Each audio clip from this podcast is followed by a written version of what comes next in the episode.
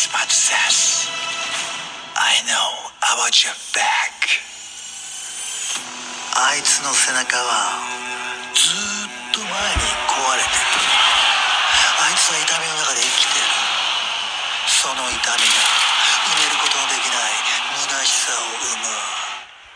But if we're being completely open here, I do have notoriously tiny balls.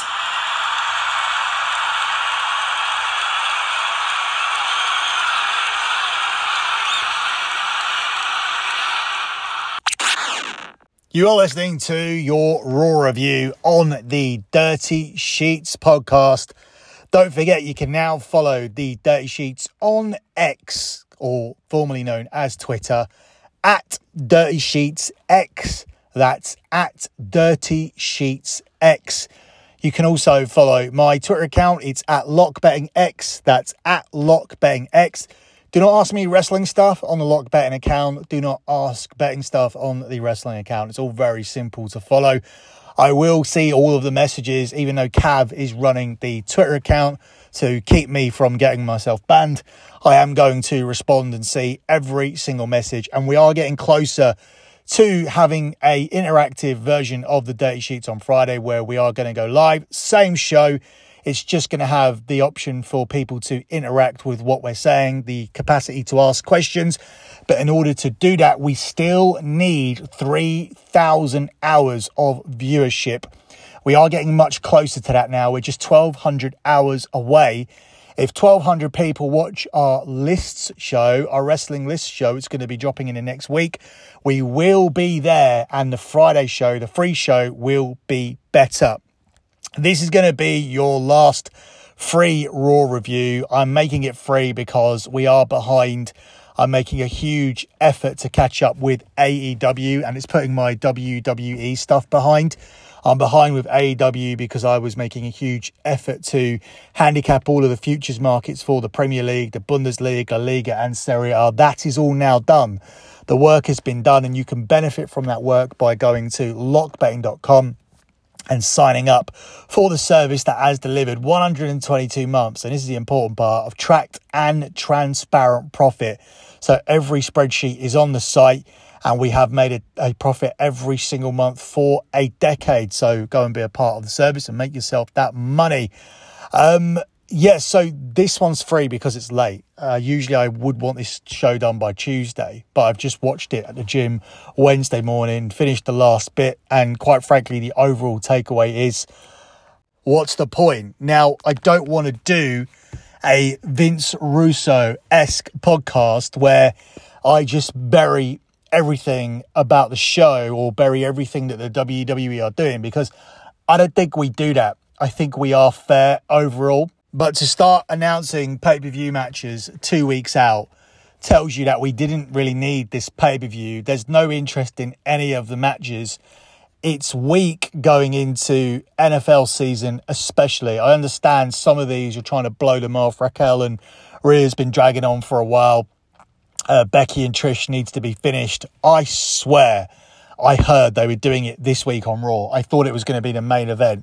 We actually discussed that both on the Raw show and on the show I did with Cavs. So unless we both were mistaken that it wasn't going to be on next week's Raw, but I'm sure it was, it's now going to be at Payback, which I thought it would be all along because I thought it was taken on SummerSlam, because Payback is just weak sauce and it needed stuff. And we've pivoted away from doing a triple threat match with the Judgment Day, which would have been torture if we carried on with Rollins and the Judgment Day and we did a triple threat match with Balor and Priest, which was on the original poster. That would have been absolute torture. But instead, we transition into this Nakamura program, which might be exciting for some hardcores. But at the end of the day, Nakamura has a poor win-loss record. He whispered some secret into Rollins' ear last week, and it turns out that he's got a bad back. No, it wasn't dick pics or I fucked your wife or anything like that. It was, he's got a bad back. This is the level of storytelling that we're doing at the moment on Raw. And all that's going to happen really here is that there'll be a moment in the match where the back is targeted. Rollins will sell that for some of the match. It will give the match something to something to work around. And ultimately Rollins will win and we'll be back to square one, where we'll feel like there's no need for this world title, which is definitely secondary. In fact, me and Kav were arguing on the Dirty Sheets show as to whether this title has fallen behind in significance compared to the Intercontinental title. Like, the Intercontinental title is the one that you really want. You want to beat Gunther. I'm not sure if you... I mean, you obviously want to beat Seth Rollins, but is it a bigger milestone to beat Gunther and stop him when after or before he gets past Honky Tonk or after he gets past Honky Tonk? Both are pretty relevant. But how relevant is it to win this world title of Seth, who looks like he's going to be given a lengthy run, whilst your main top babyface, who's more over and better on the mic, Cody Rhodes, is doing absolutely nothing on this show? I cannot fucking sit through another shitty six-man tag or tag team match with a Judgment Day where they lose and they argue each other. This is a jobber faction. Cav calls them NWO Purple, but it's a slap in the face to the NWO. This is a nothing match. This is the end of a house show. These Raw episodes are booked like house shows, and I'll try and run through as much as I can, but the overriding thought coming out of it is that I didn't need to watch this. I certainly don't need to be reviewing it, but we have to do it, so we will do it, and we'll try and be as objective as we possibly can. We started the top of the show with that Rollins clip, tried to add a little bit of humour to it, because otherwise, if we didn't try to be humorous or entertaining on this podcast and we were just reviewing a show that wasn't entertaining in itself, then this would be even less entertaining than a show that was not entertaining at all. So that makes it totally pointless doing. So here we are. We're going to review the show, but we'll start with Rollins and Nakamura. But my thoughts on it are very much as is. This match would have been interesting, different time, different place. But here in the WWE in 2023, when Nakamura's booking has been terrible since round about 2019 onwards, so for the last 4 years, I think it was acceptable maybe that he didn't just win the world title straight after debut. I think the loss to Jinder Mahal hurt him in 2017. They tried to rebuild him by winning the Royal Rumble. They dropped the ball by not having him win the belt against AJ Styles through that program, which was for some weird reason centered around a low blow. He's been the Intercontinental Champion since then. Instead, they went down that route. But ultimately, it's been 4 years of disappointment for Nakamura, and for me to suddenly just accept him as the challenger for Rollins, whilst also not believing that Rollins is good enough to carry a brand, doesn't make me intrigued for this title match at all. And I was a little bit intrigued with the little whisper last week, and it turns out to be what it is about the bad back. All that is something to focus on in the match. And Rollins ultimately prevails despite having that weakness, because he's such a fantastic and brave, heroic babyface.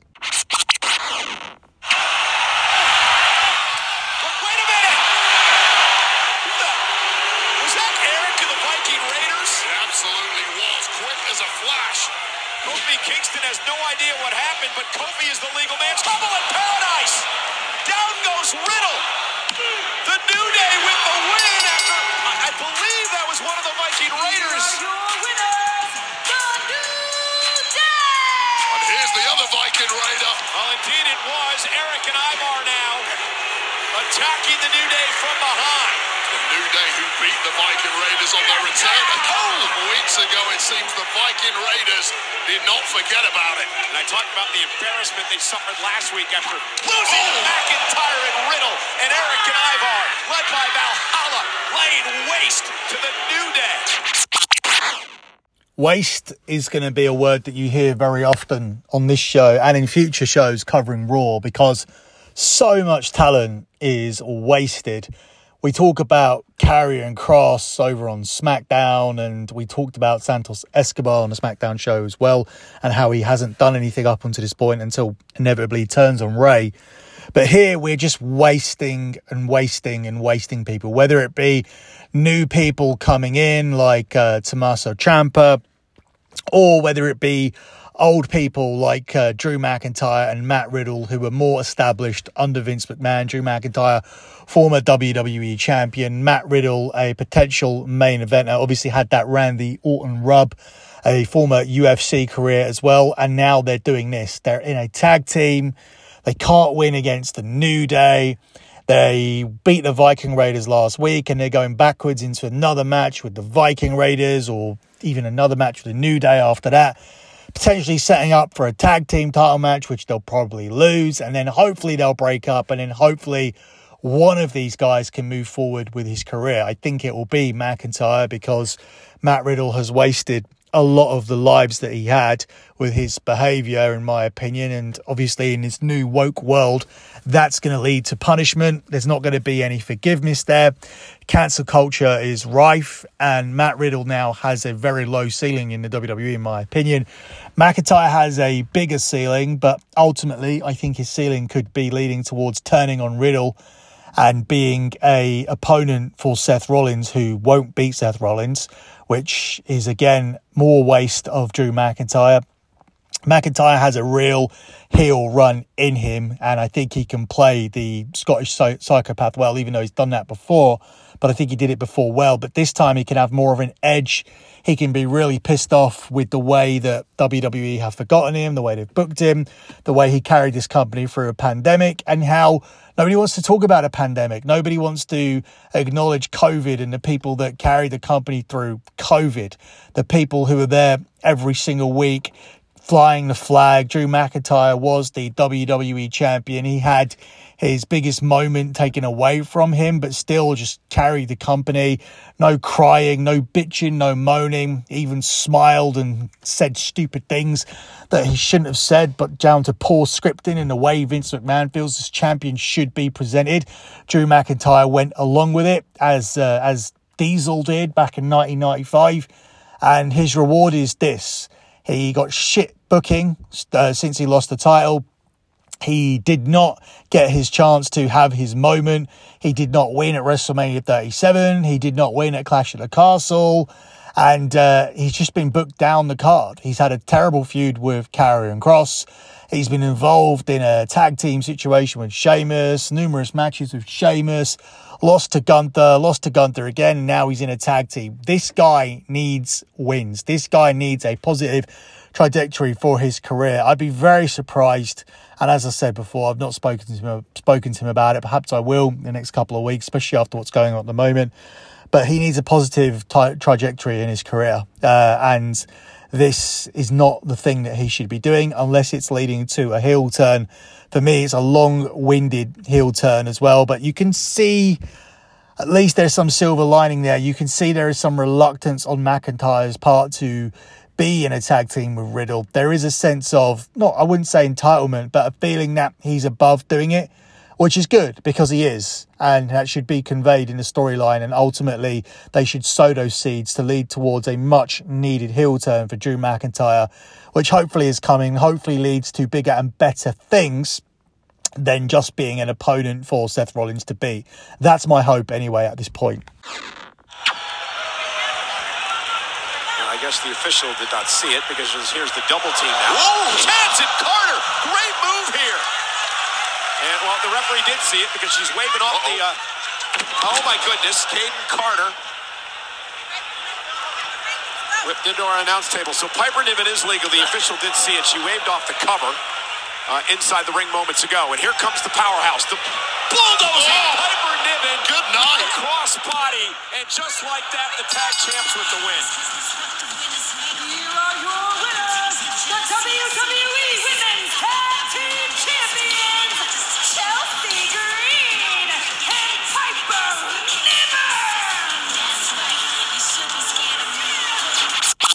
Niven. Yeah, so another stop-start push for Piper Niven. She now comes in for no reason as the tag team partner for Chelsea Green, because, let's be honest, this belt has been vacated more times than Disco Inferno interrupts you during a podcast. So at this point, it means nothing. The team that they beat, Chance and Carr, another wasted team who were booked as a credible tag team in NXT. They're a good hand to have in a division. They're a genuine tag team, but we're doing this thing at the moment, so we decide to squash them. I'm sure it'll work with Chelsea Green and Doudrop, because it does. Chelsea Green does deserve to be in something that works, because she's made everything work. but nobody's ever going to care about the tag titles. Did you really think I would come here, of all places, alone?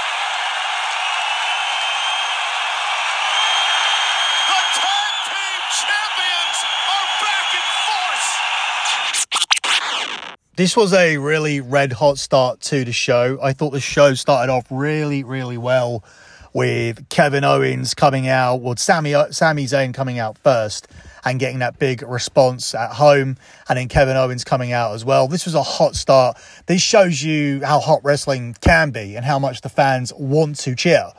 But I believe this is a problem that WWE have. I think this is symptomatic of the problem that they have.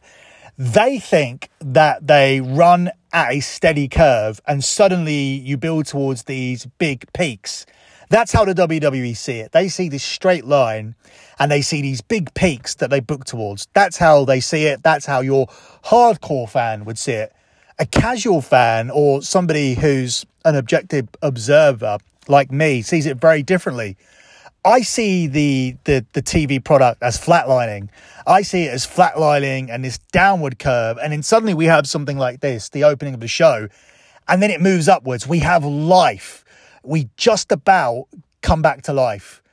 And then we start dying again and we start flatlining towards our death and just utter boredom, which is representative of us picking up our phones and losing interest in the product. Then something will happen and then we'll come back to life. So I don't think the line goes the way that WWE think it does, which is a straight line of keeping things at an even curve, which they think is decent television, and then these big upward curves. I don't think it looks like that. I think the graph would look a lot more like this product or these TV shows are flatlining and people are losing interest, and then suddenly we come back to life, and incidents like this or the opening of the show brings us back to an even curve. This company always gives us hope, and it's the hope that kills us because we think we're going to see a decent episode of Raw or a decent storyline or something decent that we can sink our teeth into, and ultimately we end up sitting on our phones and being bored for most of these 3 hours every Monday night. We certainly were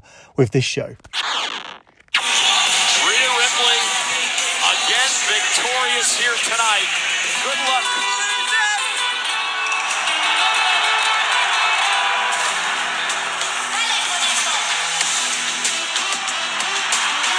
Raquel Rodriguez, who of course suffered a serious knee injury in the hands of Rhea Ripley, has been trying to get cleared here for weeks.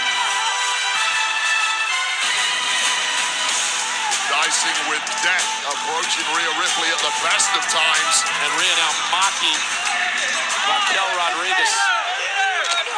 Well, obviously doesn't need the touch. Raquel Rodriguez going right after Rhea Ripley. Whoa. Rodriguez is Texas tough. Raquel has been begging to get her hands on Ripley for weeks and weeks now. And Rhea Ripley once again gaining the upper hand, but Rodriguez battling back. Well, Raquel might be the only physical match for Rhea Ripley in the entire industry, and doesn't Rhea Ripley know about it? Raquel has been begging to get her hands on Rhea.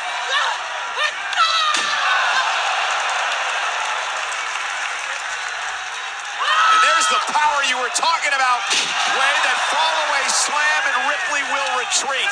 As Rhea Ripley met her match.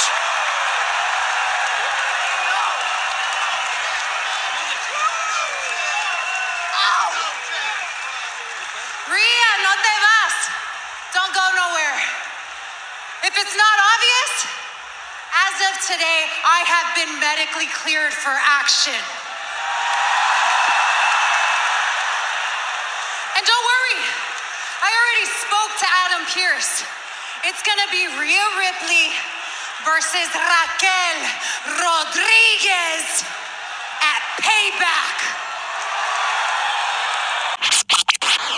So, as we've known for a while, the women's title program, the credible title program, is going to be Raquel Rodriguez and Rhea Ripley. And credibility is a strong word, and it's important when it comes to Rhea Ripley because she's just blown through two opponents in the women's division over the last 2 weeks.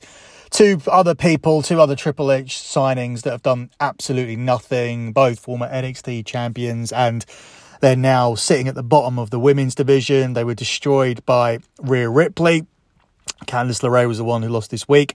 And now we have this feud with Rhea Ripley and Raquel Rodriguez to look forward to. And in the commentary, they said she may be the only physical match for Rhea Ripley, which makes me feel like we should not get a finish at Payback. This needs to probably last a good couple of months before we do get into that Becky Lynch program, because she remains the last credible person. And for those people that were saying, oh, Rhea Ripley never defends her title, she's too involved with Judgment Day, she's only made 2 defenses or whatnot. Well, had she made more, we would have run out of opponents already. So the fact that they did make this longer, they did long this out, and they'll need to do it even more so, I believe, with Raquel Rodriguez, because I don't believe that Rhea Ripley can get a clean, dominant victory at Payback. She needs to win with shenanigans, or she needs to be disqualified or something to keep it going before we move on to Becky Lynch. And maybe Becky Lynch isn't the WrestleMania program. Maybe we shoehorn Liv Morgan in before Mania, or maybe we get Liv Morgan in for WrestleMania. I don't know who's more popular at this point. I know Becky Lynch smokes Liv Morgan on merchandise, but she has more. I think Liv Morgan has the popularity to be more popular than Lynch. And obviously Lynch is somebody that the company have been upset with since she re-signed her contract and got immediately pregnant and missed the pandemic. There was heat for that, which probably explains why she came back as a heel. But with Liv Morgan, there is a story there. She's popular, she's younger, she's on a smaller contract at the moment. So maybe that's somebody they want to push to the WrestleMania Raw Women's main event. But ultimately, I don't know who beats Rhea Ripley, other than us getting to another draft and sending people across, and us getting the Bianca Rhea Ripley match on Raw after she's beating everybody on this year's draft. I don't know who does it, but for this Raquel Rodriguez feud, we probably do need to get another couple of months out of this. I don't think it can be a one and done situation at the Payback pay-per-view. When you step into the cage with me, you're going to see a side of me that you've never seen before. And if I were you, Lynch, I would be scared. I would be very scared, because you know what? You're not going to survive this one. Oh, I'm so scared. Were you saying something about Zoe earlier? Oh, I was saying something about Zoe before you so rudely interrupted, because Trish, in 2 weeks, it's going to be you and me locked in a steel cage. But next week, Zoe, it's going to be just the opposite, because it's going to be you and me in a Falls Count Anywhere match. Welcome to the big time. Well, next week on Monday Night Raw, Memphis, Tennessee. Yeah, the match I thought was happening on this episode of Raw is now on Payback. Maybe it was always on Payback and I just wasn't paying attention, but I swear it was supposed to be this week. Tweet us at Dirty Sheets X if you thought that match was happening this week. It's very confusing, but now we're going to get Zoe Stark and Becky again next week. It's Falls Count Anywhere. I don't know if this is going to be Becky just running through Zoe so she can't be involved in a cage match and then getting the win over Trish and building her towards Rhea Ripley, or whether you give Zoe a win because it's Falls Count Anywhere and Trish can interfere somewhere in that building, adding more fuel to the fire for their match at the pay-per-view, and then Becky wins that, and then Zoe can go on and do something else separate from Becky whilst having 2 wins over Becky in her locker. But I don't think it matters regardless anyway. These women all trade wins against each other. It doesn't mean anything at the end of the day. Rhea Ripley is the main project. And I imagine Becky will be credible enough by the time she comes up against her. Shayna Baszler is the X Factor at the moment. We saw a very good video. I haven't really praised too much on this episode of Raw, but I thought the Shayna Baszler video was very, very good, showing her injuring people, using that little bit of production magic to show the X-ray of the X-ray vision of people getting injured, having their bones broken. I thought that was good, and that does make me feel like she's in line for a decent push. But then again, we've thought that every single week when Karrion Kross got a new video package on SmackDown, and that guy never, ever wins a match. So that's really all I want to talk about this week on the Raw review. As I said, moving forward, these extra shows will be behind the paywall. Hopefully you can support the show for just $6 or $10 a month. And I'll be back with Cav on Friday. Until then, this has been your Raw review, and thanks for listening.